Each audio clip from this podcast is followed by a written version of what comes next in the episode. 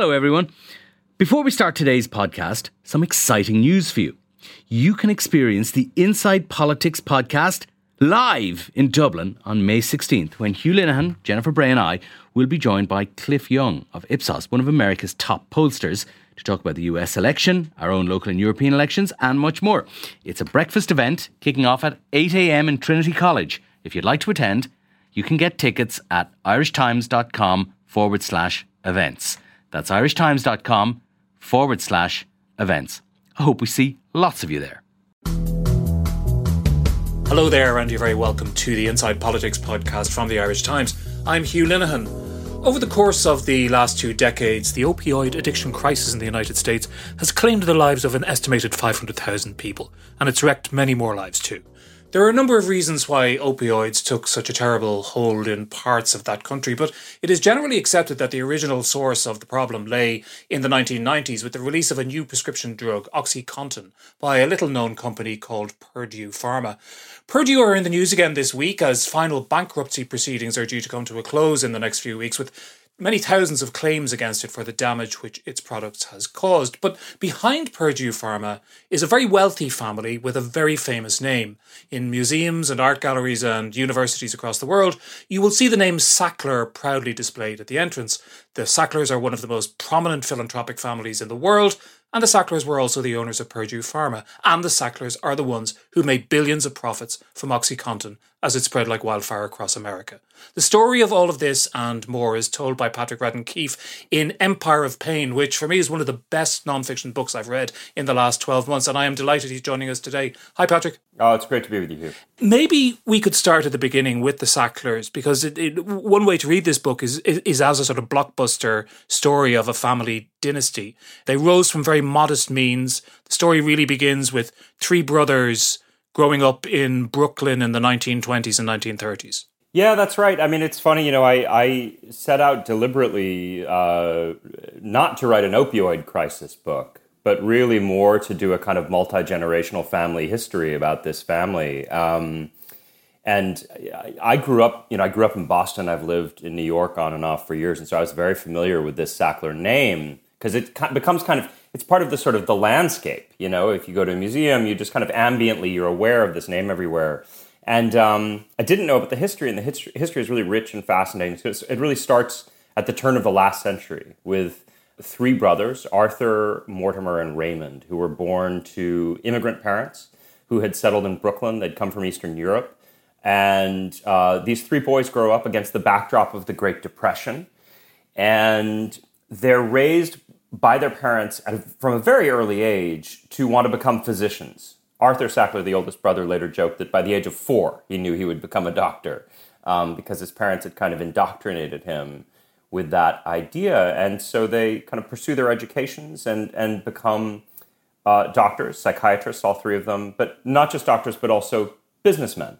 And this is the kind of significance of it is that the three brothers would end up really at the bleeding edge uh, of a kind of mid-century American trend to infuse the practice of medicine with commerce. You know, with this with this profit motive, this desire to make money. So there's this for them, um, financially at least, hugely serendipitous moment and the particularly the years after the Second World War into the 50s and into the 60s, where pharmaceuticals and medicine, there's great optimism about what they can do in terms of improving the quality of people's lives, but there are vast sums of money to be made. And I think the, the thing that's really worth understanding about this story is that Arthur, in particular, understands how to make money. He's a marketing guy, essentially. He's a, an ad man, he's a madman. This is the time of, of that Mad Men takes place. But it's a very particular kind of business, isn't it? Because you're not really selling your product directly to the people who are going to take it you need to sell it to the doctors who are then going to prescribe it. Yeah, that's exactly right. I mean, so Arthur was this kind of, um, you know, Don Draper figure uh, of medical advertising in the 1940s and 50s. You had all these new pharmaceutical companies. This was really kind of kicked off after the development of um, penicillin in the Second World War. You then get this kind of burgeoning industry where you have all these pharma companies putting out new drugs and they're trying to find ways to differentiate these products and to kind of make their mark.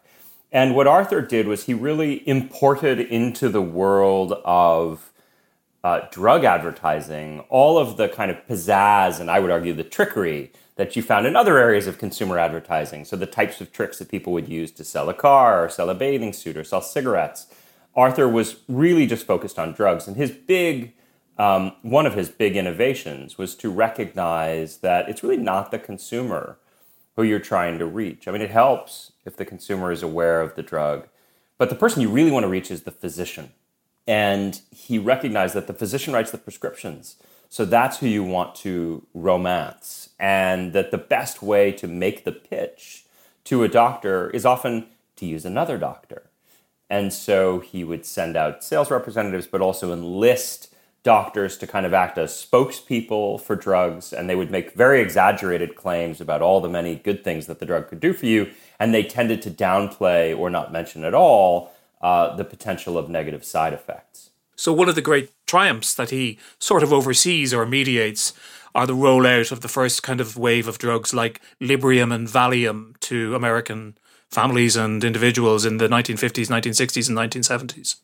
Yeah, that's right. So he designs for the Swiss pharmaceutical company Roche the uh, advertising and marketing campaign, first for Librium and then for Valium, which were these two, what were described as minor tranquilizers. And the idea was you had major tranquilizers, which were even products like Thorazine, which were used for people who were psychotic. But there's only so many psychotics out there. What if we came up with something which was like a kind of a, a light version of that that would be useful for anybody with a bit of anxiety, anybody who's stressed out, um, you know, uh, people who just want to relax a little on the weekend. And what they ended up doing was creating these two drugs that became, I mean, first Librium became the biggest selling drug in the history of the pharmaceutical industry. And then it was overtaken by Valium, which was made by the same company and also marketed by Arthur Sackler. And for a long time, the two of them were in the top five for all the all the drugs being sold in America. So this made Arthur Sackler very, very wealthy. Yeah, I mean, I'm astonished by it because, first of all, when I think of an advertising person, I just think that they're on a fee or a relatively small percentage. But the Sacklers become extraordinarily wealthy from these humble beginnings. The three brothers end up in a situation where they have all the trappings of the, the townhouses in Manhattan and the, the chateaus in France and the mansions in Mayfair in London. They really are in the 1%. Oh, absolutely. And I think part of that is, um, you know, that they did all kinds of things. There was all this sort of entrepreneurial energy, and I would argue a lot of conflicts of interest. So, you know, Arthur Sackler is in pharmaceutical advertising. He then ends up buying and owning the pharmaceutical advertising company, but he's also got a stake in uh, his his main rival in pharmaceutical advertising, a sort of hidden stake. He buys a pharmaceutical company for his brothers. He starts a medical newspaper, uh, which is distributed to doctors and runs on advertising from the very firms that he represents. So he's kind of got his fingers in many, many pies and conflicts of interest all over the place. One of the things he did with Librium and Valium was, and this was kind of a, a, a practice of his throughout his life, is he said to Roche, listen, rather than pay me a fixed fee, what I want you to do is kind of bet on me and allow me to bet on myself. So I basically want a share. I want a series of escalating bonuses depending on how much you sell of the drug. So my compensation will be tied to your volume of sales, and there'll be no ceiling on it. And so he he makes that deal, and then you know this this proceeds the first the first and then the second drug become uh, respectively the the uh, in their time the biggest blockbuster on the planet, and so this really makes him very very very wealthy. And there's another pattern here as well, which prefigures things that will happen later in the story of the Sacklers, where regulation is obviously, in theory at least, very important when it comes to allowing pharmaceuticals to be sold to the public. And there's a real coziness between the regulatory authority and the pharmaceutical company, and indeed the Sacklers.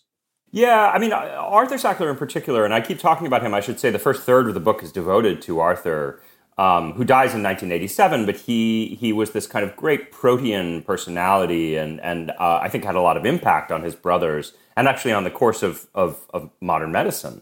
Um, he had this view, this kind of rosy view that there's really no such thing as a conflict of interest when it comes to medicine. That we're all friends here, and um, so a degree of coziness with regulators was was encouraged. Um, there's a story I tell early in the book about a gentleman who was a one, the top antibiotics official at the FDA, who it turns out Arthur Sackler was effectively bribing. What happened was that um, uh, the guy ended up editing a couple of journals that Arthur Sackler ran, and the journals would get purchased in very, very large volumes, and the official got a percentage of the sales, and it turned out that Pfizer, for instance, the drug company, was purchasing hundreds of thousands of copies of just these useless journals. And this was a way of kind of laundering a bribe to this public official. So that becomes a big scandal, and that guy resigns in disgrace. And that's in the 1950s, and that, I'm afraid, prefigures some of the ways in which the whole regulatory apparatus uh, would subsequently be compromised with OxyContin. And before we get to that, just to fill in the other missing part of the story, and there's a lot about it in here, is their extraordinary um, prominence in the world of philanthropy, which I think is something which is much bigger in the United States than it is on this side of the Atlantic. But they practice it on both sides of the Atlantic. There, are, there are a lot of significant museums and galleries and universities in the United Kingdom, in particular, who have benefited from the Sackler name and which currently have the Sackler name on it. I don't know how much longer they're go- they're going to have it. What was driving that? I mean, it seems to be almost the most extreme version of the desire to put your name and everything that, that, that I've seen. Is it was it something particularly extreme with the Sacklers as opposed to other billionaire philanthropists?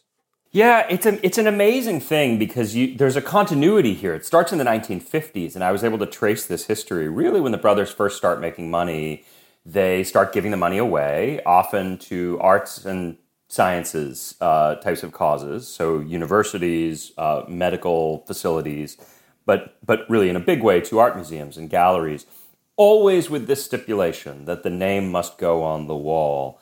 Um, and they they took a kind of hard-eyed view of this. Arthur Sackler's longtime attorney said, you know, if you want your name on it, that's not charity, that's a business deal.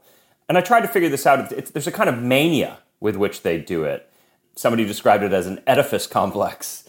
And I think there's a bunch of different things going on. I mean, I think some of it is a bid for immortality. I think some of it was a sense that you know these three brothers had grown up against the backdrop of the Great Depression. Uh, they were Jewish. They were excluded often because they were Jewish from some aspects of high society in the U.S. The two younger brothers, Mortimer and Raymond, actually went to Scotland. They went to Glasgow for uh, medical school because there were Jewish quotas at American medical schools. So I think that there was a sense in which um, perhaps kind of putting the name out there was a, a way of saying you won't exclude us. Like, look at this, you know, look at the kind of entree we can buy. Um, but there's this very powerful story that I discovered about the original patriarch, Isaac Sackler, the father of those three brothers. And in the Depression, Isaac loses everything.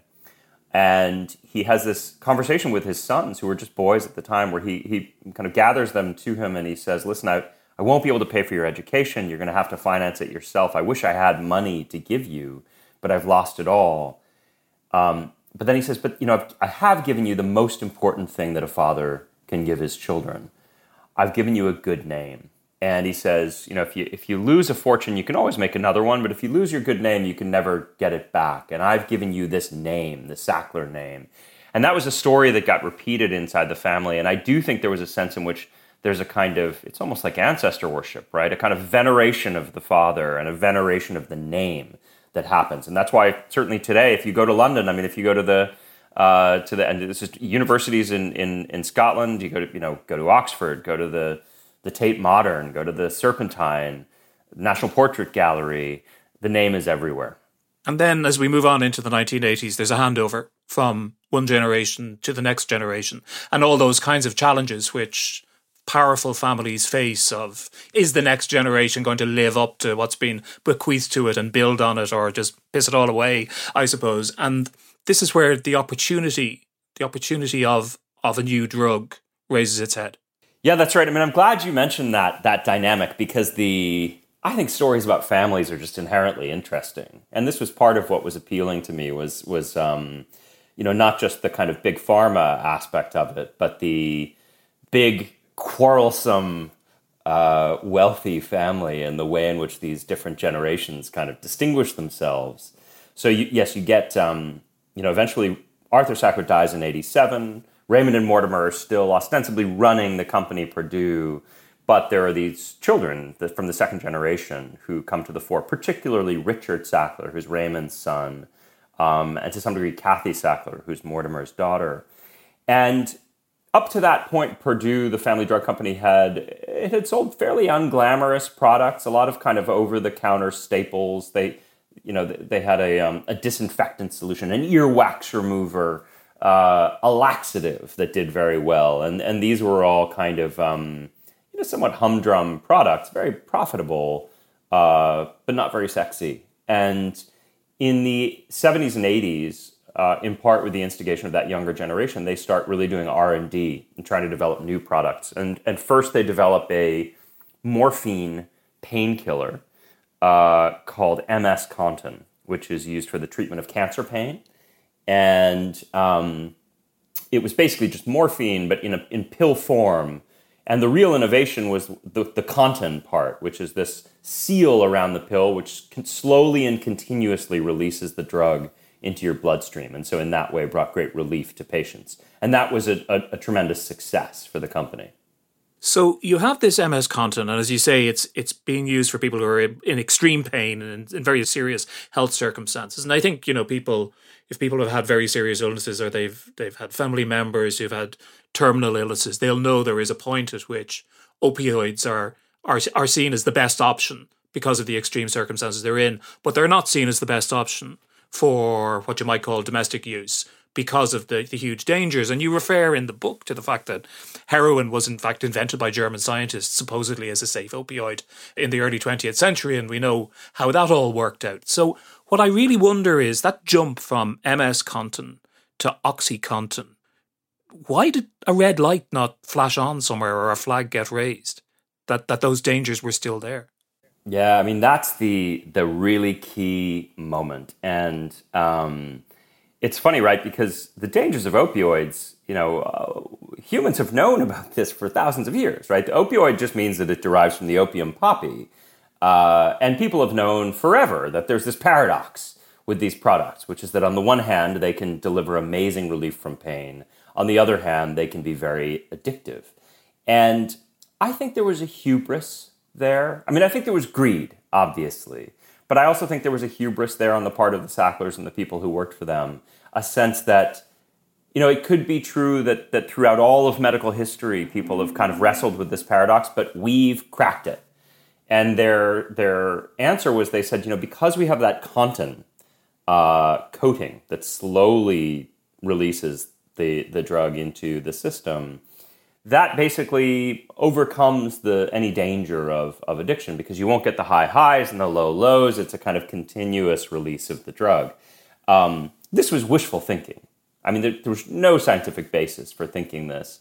Uh, what's really extraordinary is they persuaded the FDA to effectively sign off on this claim. But I, I do believe, I, I should say, in fairness to the Sacklers and, and Purdue, I don't think it's a situation where they where they all got together and said, "Let's let's orchestrate a big lie." I think the first lie they told was to themselves. You know, I think there there was a kind of wishful thinking there, and I think they then um, they then sort of foisted this idea on on an on an unwitting medical establishment. Wasn't there also a, a kind of social or political or perhaps medical movement at the time, a suggestion that that the medical establishment didn't deal properly with pain and with chronic pain, and that physicians needed to start taking it more seriously and finding treatments for it, which which they hadn't done in the past. Basically, that the medical establishment didn't know how to deal with pain. That's absolutely right. And I should say, as as a as a kind of purely descriptive matter, I don't know that that was wrong. I mean, it, it, you know, there there was a sense that that that pain was being undertreated. Um, but what happened was that a lot of people who were kind of evangelists for this notion also argued that part of the problem was there was an irrational hysteria about the danger of opioids. They should be much more widely prescribed. People talked about what they described as opiophobia. Um, and as is often the case in, in modern medicine, I would say, particularly, I'm afraid, modern American medicine, um, the thing that's tricky when you parse it out is it's the money is everywhere, right? So you had physicians who were making that case, but often those physicians were getting funding from the pharma companies, companies like Purdue. And you had studies, but often those studies were underwritten by the pharma companies.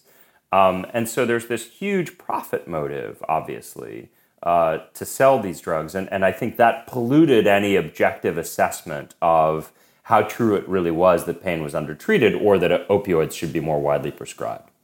Because claims end up being made, don't they, when OxyContin is, is approved by the FDA and it's rolled out with supporting documentation for doctors, that it's not addictive, or at least it's not addictive for the vast, vast majority of people. And those claims are not based on any any real data.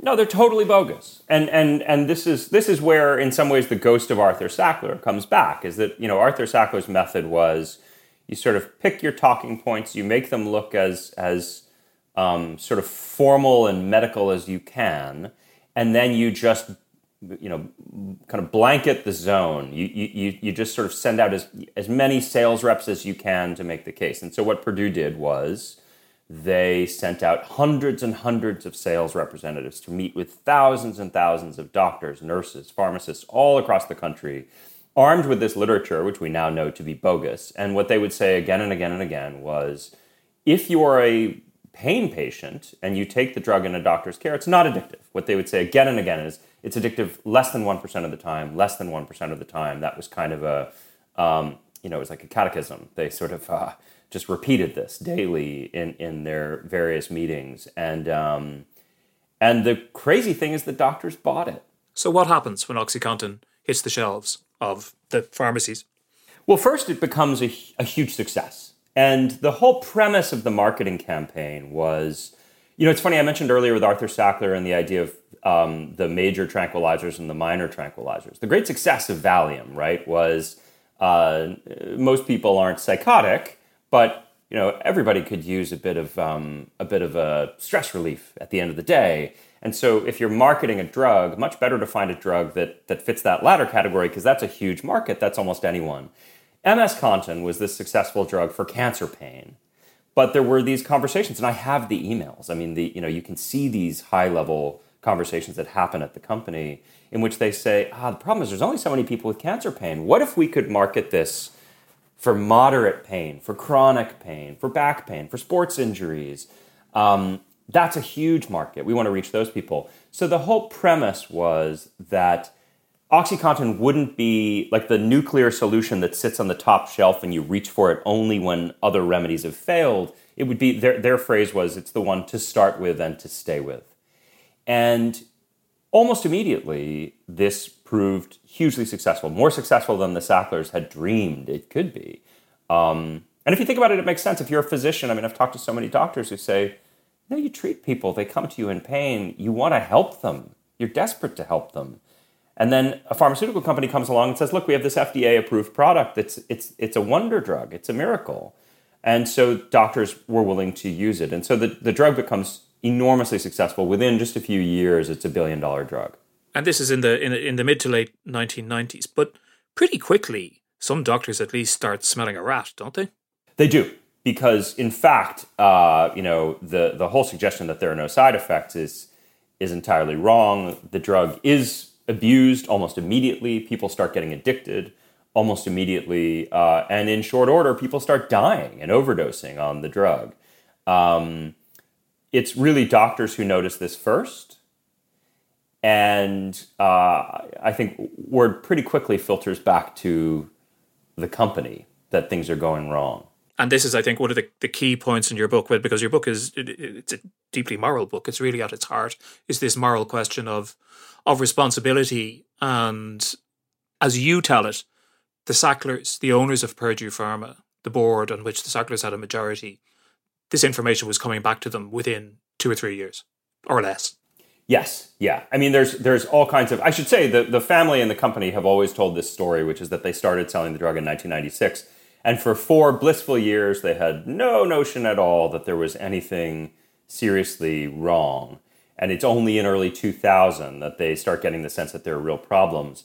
Um, I found a, a, very extensive paper trail to suggest otherwise, that the company knew. And if you think about it, I mentioned earlier those sales representatives who are fanning out across the country. That's like an early warning system, right? I mean, th- those are the people who are out there talking to doctors that, you know, they're in the communities. So, of course, they would get the kind of early indications. There's a guy I read about in the book, a guy named Stephen May, who was a sales rep for Purdue and loved the job and went out there and sold OxyContin and really believed in it. And one day, and I think it was 99, he goes to see a doctor who was one of his top prescribers. In the company, they refer to these people as whales, which I thought was very telling. It's what the, you know, in Vegas, they call the big gamblers. So a big prescriber, a doctor, that's something, you know, if you're a sales rep, you like a person like that. And he goes to visit her and she was, she was upset that day. And he asked why. And she said that a, she'd had a, um, a young relative who'd just died from an overdose of OxyContin, the very drug that he's promoting.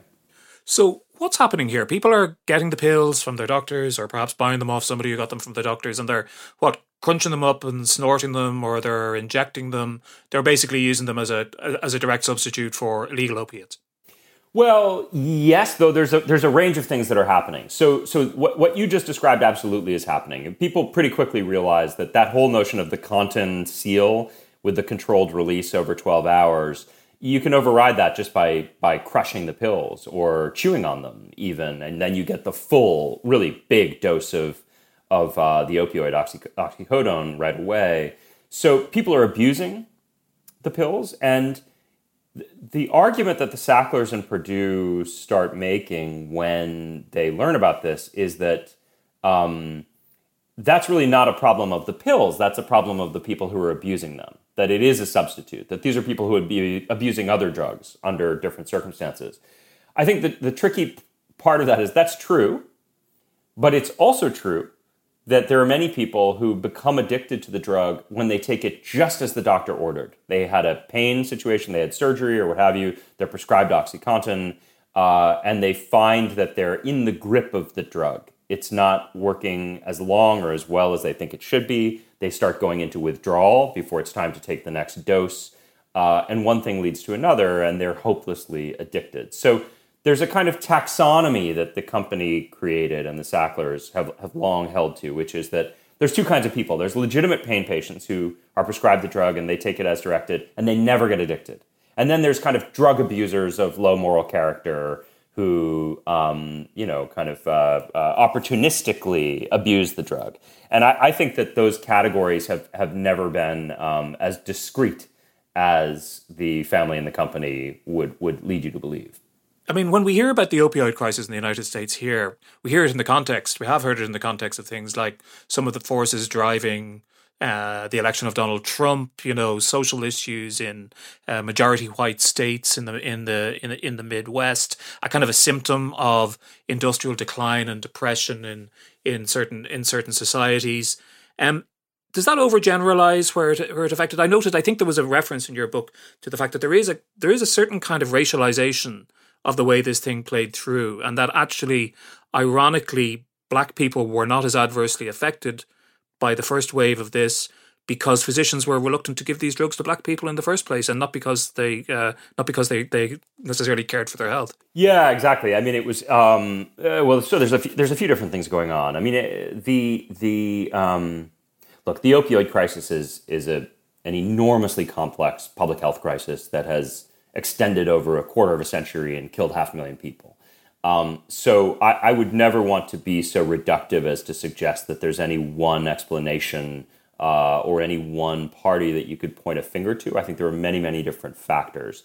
There's an argument here that you often hear about what they call deaths of despair, um, in which you, yes, it's precisely the idea that you have a kind of uh, dislocated, disenfranchised, often kind of white working class uh, community in different parts of the country that has been sort of left behind by uh, industry and that there's a great deal of despair. And so you get not just opioid abuse, but suicide and various other um, uh, ways of measuring that decline. And I, I, think that there's there's some value to that explanation, but I also think that the the uh, prescribing of opioids and specifically of OxyContin actually goes quite a long way in explaining uh, how we got here in the first instance. That is sort of how the whole thing started. It's kind of the origin story. The the crisis has has evolved since then, right? Today, people are taking heroin, they're taking fentanyl. It's not so much prescription drugs, but the on ramp for many people was prescription drugs. And and to your point about race, yes, uh, there's this kind of strange sense in which a disinclination to aggressively treat pain uh, in black patients by physicians, a kind of systemic racism may have actually sheltered the black community from, from feeling the worst brunt of the crisis.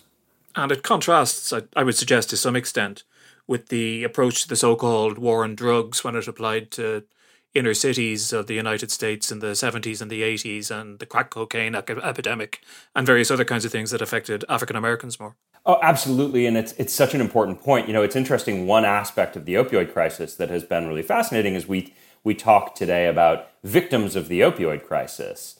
Um, and there is, I think, a more kind of look. There's there's still a great deal of stigma associated with drug addiction in this country, but I do think that there's been a much more humane and compassionate approach taken uh, to those who who are in the throes of addiction, um, which is a marked contrast from, for instance, the crack epidemic in the 1980s there's another side of this too, which is that I, I think that these kind of racial disparities, and this is fairly typical, I'm afraid, of, of the way things play out in the United States, but these racial disparities are present even today when you look at the way we tackle the opioid crisis. So, I mean, I could give you, uh, there's, a, there's a fact pattern which you see again and again, which is a black or brown dealer sells uh, heroin or fentanyl to a, a white user the white user shares it with a friend. The friend overdoses and dies.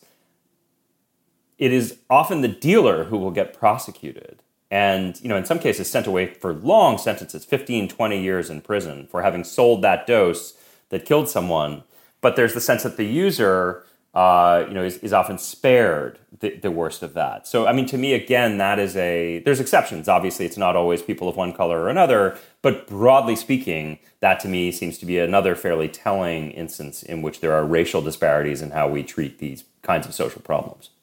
So back to the dealers in this instance, which is the the Sackler family, uh, and and we should say by the way that the Sacklers, despite their huge prominence in museums and galleries around the world, their association with Purdue Pharmacy was was almost invisible to most people for for a very very long time, up until really on the last the last six or seven years.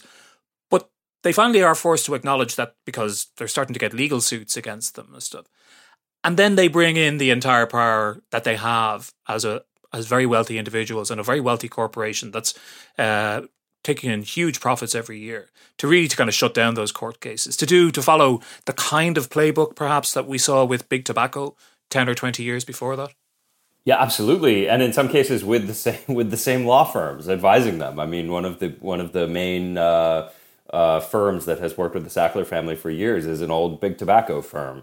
Uh, the playbook is very similar to big tobacco. I mean i think the approach by the sacklers and purdue for years was we want to shut these cases down. We'll settle where we have to. We always want to seal the records. What they didn't want was any kind of open airing of these issues, any opening of the books. And so they were willing to pay money to make cases go away, but there was always uh, a, a couple of stipulations. One was we'll never admit any wrongdoing.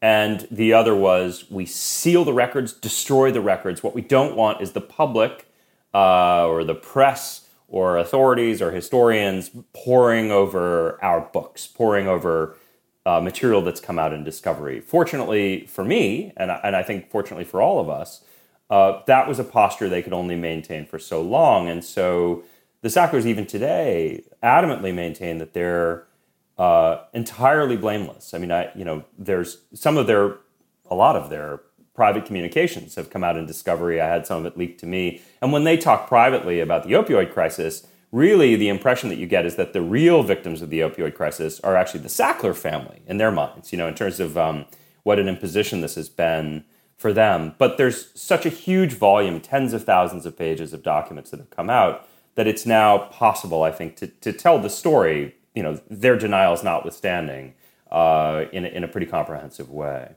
And meanwhile, while all this is going on, and there are still billions in profits being being raked in over the years, the first decade of of, of this century, the Sacklers are kind of hoovering money out of the company.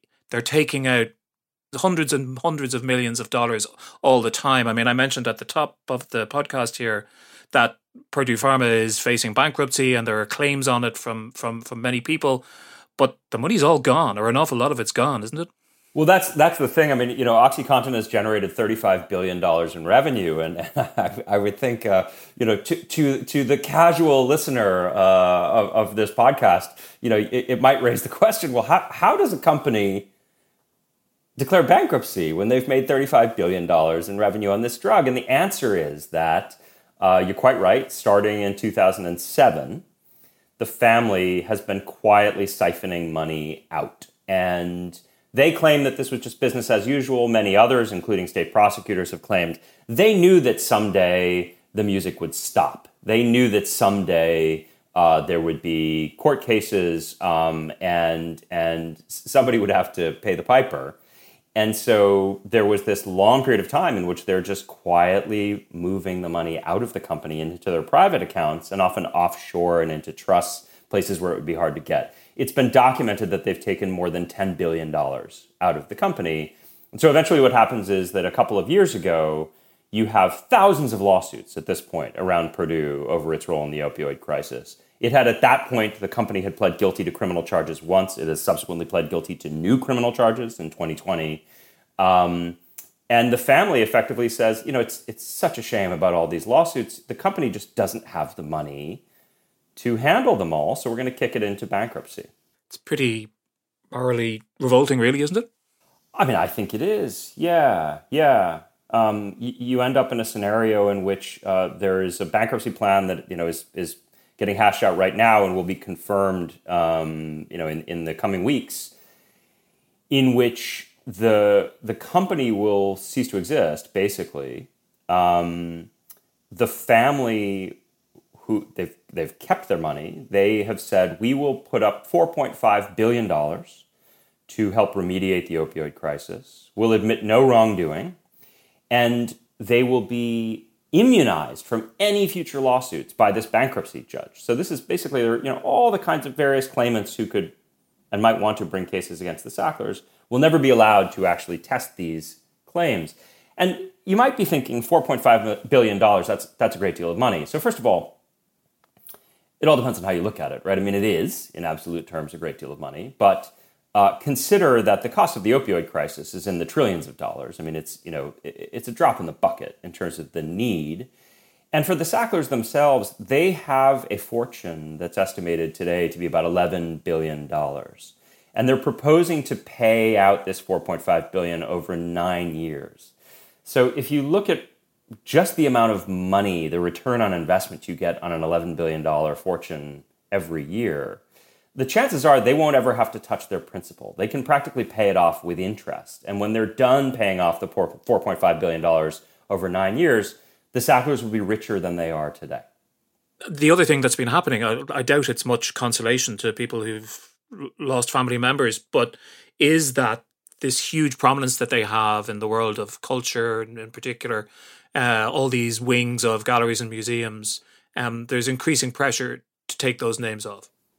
Yes, uh, and and I think that that will be really the the only form of um, genuine comeuppance that the family will contend with is that you've started to see institutions, some of them quite prominent. I mean, the uh, Tufts University in in the states took the name down. NYU, New York University, took the name down. The Louvre in Paris took the name down. Um, uh, you're seeing it at the universities in in uh, Scotland that they have contributed to. And uh, my sense is that the more of this story that comes out, the harder it gets for these institutions, because I do think that there's a bit of soul searching that's going on, particularly in the art world. And you know, you mentioned that for years this didn't seem to catch up with them. That it was really only in quite recent years that people put together that the Sackler family that we know uh, from all these galleries is also the family that helped drive uh, this drug that, that, that sparked the opioid crisis. Um, I think a lot of institutions are now wondering whether there was a degree of reputation laundering that happened in their willingness to take the money and kind of um, continue to buffer the name, even as you know there was evidence of Purdue Pharma's wrongdoing. And it was really only in recent years that, that a lot of these places started doing some soul searching and saying, uh, perhaps this isn't the best idea, is there not some sense in which indirectly we have, you know, we, we have some degree of complicity? Because that world of the arts and, and education is generally tends towards the more kind of socially progressive end of things. And indeed, you have an interesting anecdote about one member of the third generation of the family who's quite a well known independent filmmaker uh, who's uh, made a film, I think, about incarceration in American prisons, and there was an attempt to sort of call her to account to some extent to to ask how did the kind of positions that she put forward as an artist reconcile with the fact that her lifestyle was essentially subsidized by this this form of oppression, I suppose you could put it in, in another way. And there was no answer to that. And that's sort of a representative example, isn't it, of how the family's posture has been since all this blew up. They don't talk. They wouldn't talk to you. They haven't really talked to anybody, have they? They've except when they've been hauled up and asked to account for themselves in a legal forum, or I think once before the House of Representatives as well. Yeah, I mean, it's interesting. You know, that example you gave of Madeleine Sackler, the third generation Sackler, who's a filmmaker, she, she's, I think, quite typical of the third generation in the sense that they're not on the board of the company, they didn't work for the company. And so it raises an interesting moral question, and I think a question about about which reasonable people could differ. You know, I mean, I my my wife, uh, as I was working on the book, she and I would would go back and forth about this, whether I was too hard on Madeline. So the question becomes, um, you know, she's a filmmaker. She's out there making films, talking about mass incarceration, um, and she's very, very wealthy because of the sale of OxyContin. And her position is, I didn't work at the company, wasn't on the company's board. I have nothing to do with it. It has nothing to do with me. And my position is, if you're very, very wealthy because there's a trust somewhere that's full of money that came from the sale of OxyContin, then you do have something to do with it uh, whether you were actually in the driver's seat at the company or not, if you were a beneficiary, then you do have something to do with it. In her case, it was particularly striking to me because mass incarceration as an issue in the United States is quite intimately tied to the war on drugs and thus the opioid crisis. So the notion that you would kind of weigh in in a morally serious, uh, astute way about mass incarceration and not divulge your own connection to the story um, struck me as as a bit nuts. And in fact, I quote Jeffrey Wright, the actor who was the star of one of her films, uh, saying much the same thing that he thought that she should ha- she should account for this. She should have something to say. But it's quite typical of the Sacklers that her position is, I don't know anybody an answer. You know, it's not it's not reasonable for you to ask me. I shouldn't need to ask answer these questions. What fascinates me about that is that you know there's quite a lot of Sacklers now that not one of them broke ranks not one of them said, I, you know, I think there's something morally wrong here. That's because there must be what 40, 50, 60 of them. You would think that one would one would crack. Yes, I. You know, it's funny. This was my my working theory as a journalist for years of working on this. Is I thought there must be some apostate. There must be someone who is younger and um, you know maybe sees the world a bit differently. And part of what was so striking about this family is the they, they're very different and there's all kinds of quarrels and fights and and rivalries and grudges that you would see in any other uh, big family and perhaps perhaps particularly big wealthy family. Um, but on this there's a kind of uniformity. They're in lockstep. Um, and and I, I think this is true not just publicly but I you know I obtained in in my reporting because it it was produced in in a in a court proceeding a private family WhatsApp for the heirs of Mortimer Sackler. So it's you know you know you may have a WhatsApp chat with members of your family and and this was a log of this private Sackler WhatsApp that went back a couple of years in which they're talking about all these issues. Um, it was strange for me because I mean, they, at a certain point, they're kind of reacting to this article that I wrote in the New Yorker, and it's and you can kind of see you pass through the looking glass and you see the way they they're they're discussing how to deal with this on the other side what was so striking to me is that in this private family conversation that stretches over years, there's not one person who says, gee, maybe we did do something wrong. Maybe we, sh- you know, maybe we should ask some questions about the conduct of our company. Instead, uniformly across the board, there's a sense that this is a PR problem. Uh, uh, we need to handle it as a PR problem, but we did nothing wrong. This is a terrible story, but it's a great gift to a writer, isn't it? Because if it had been a faceless corporation with a bunch of executives who just stepped down and disappeared and people just covered their asses left, right, and center, it wouldn't kind of have the, the narrative heft, the sense of, you know, a, a dynasty, a family dynasty, the, a story that spans nearly a century. All those kind of things that make it easier, really, to to to bring up these really quite profound questions about morality and the way that the pharmaceutical industry works and the way that American society as a whole works. I suppose. Well, I yes, I mean, I it's it's. It, I, I don't want to sound um, glib in light of the severity of, of the subject and the stakes at hand, but it's a hell of a story. And I, and I, I think I knew that uh, going in. There's a great deal of drama. These are fascinating personalities. I mean, uh, you know, fundamentally as a writer, that's what that's what intrigues me most is kind of questions about the decisions people make and then the stories they tell themselves about the decisions they make and the and the downstream consequences of those decisions. And so um, the to me as a as a storyteller and as somebody who's interested in these kinds of moral questions, um, it was a great opportunity. It was a you know just a fascinating saga to explore.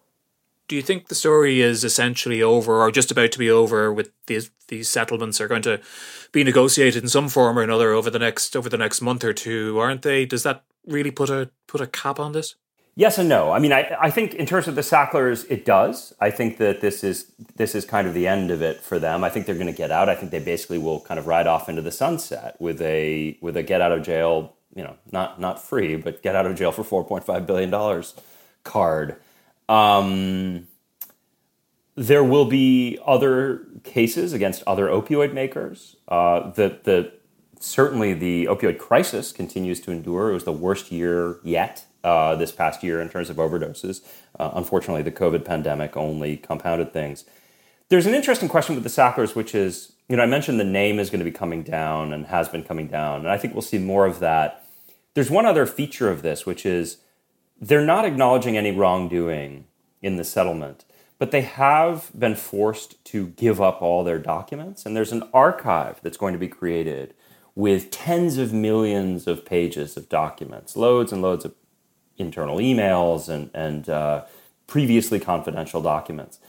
Um, and that's a, a, fascinating idea that there will be this archive. So I, I you know, I, I couldn't tell you for sure. I'd, I'd like to think I'd written the definitive version of this story, but the truth is, there's millions and millions of pages of things that I haven't seen. Right. So um, it could be that there are great secrets lurking uh, in that um, in that compendium of previously uh, private documents that come out, and and I hope that others after me will will make their way through and and um, kind of pull the most interesting stuff and and tell us more.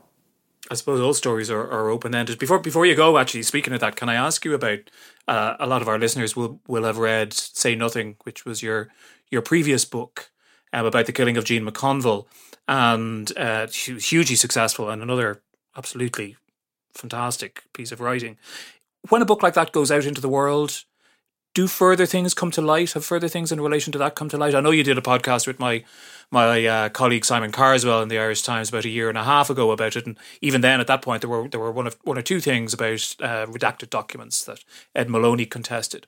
But a year and a half on, uh, has anything of significance happened? I've seen a bit of a backlash from people who described the book as a hatchet job on Gerry Adams, which I I don't think is correct myself. But has anything else come out of the woodwork worth noting. Yeah, I mean the the claims about it being a hatchet, hatchet job with Gerry Adams that that I would not I would not call an unexpected uh, consequence of publication. That would be more an expected one. Um, the no, I mean, I, listen. It's been um, in terms of sort of details associated with the story itself. No, I, as is very often the case in these types of situations. You know, you spend years working on a project, but the world doesn't know you're working on it, and then you put it out there and so, you know, there, there were some particular stories I tried to track down, people I tried to track down, and um, folks have come out of the woodwork since the book came out. People who I wish I had known and and known to contact when I was working on it, but nothing that would change the central narrative in a dramatic way. Look, for, for me, the most surprising thing, to be honest with you, is that the book was was read um, and embraced as widely as it was. I, I particularly in Irish America, which I I had thought would be indifferent to the book, if not made somewhat uncomfortable by it, because it, um, you know, it tends to take issue with some of the types of myths that, uh, you know, people like me, Patrick Keefe from uh, from from Boston, uh, grew up with.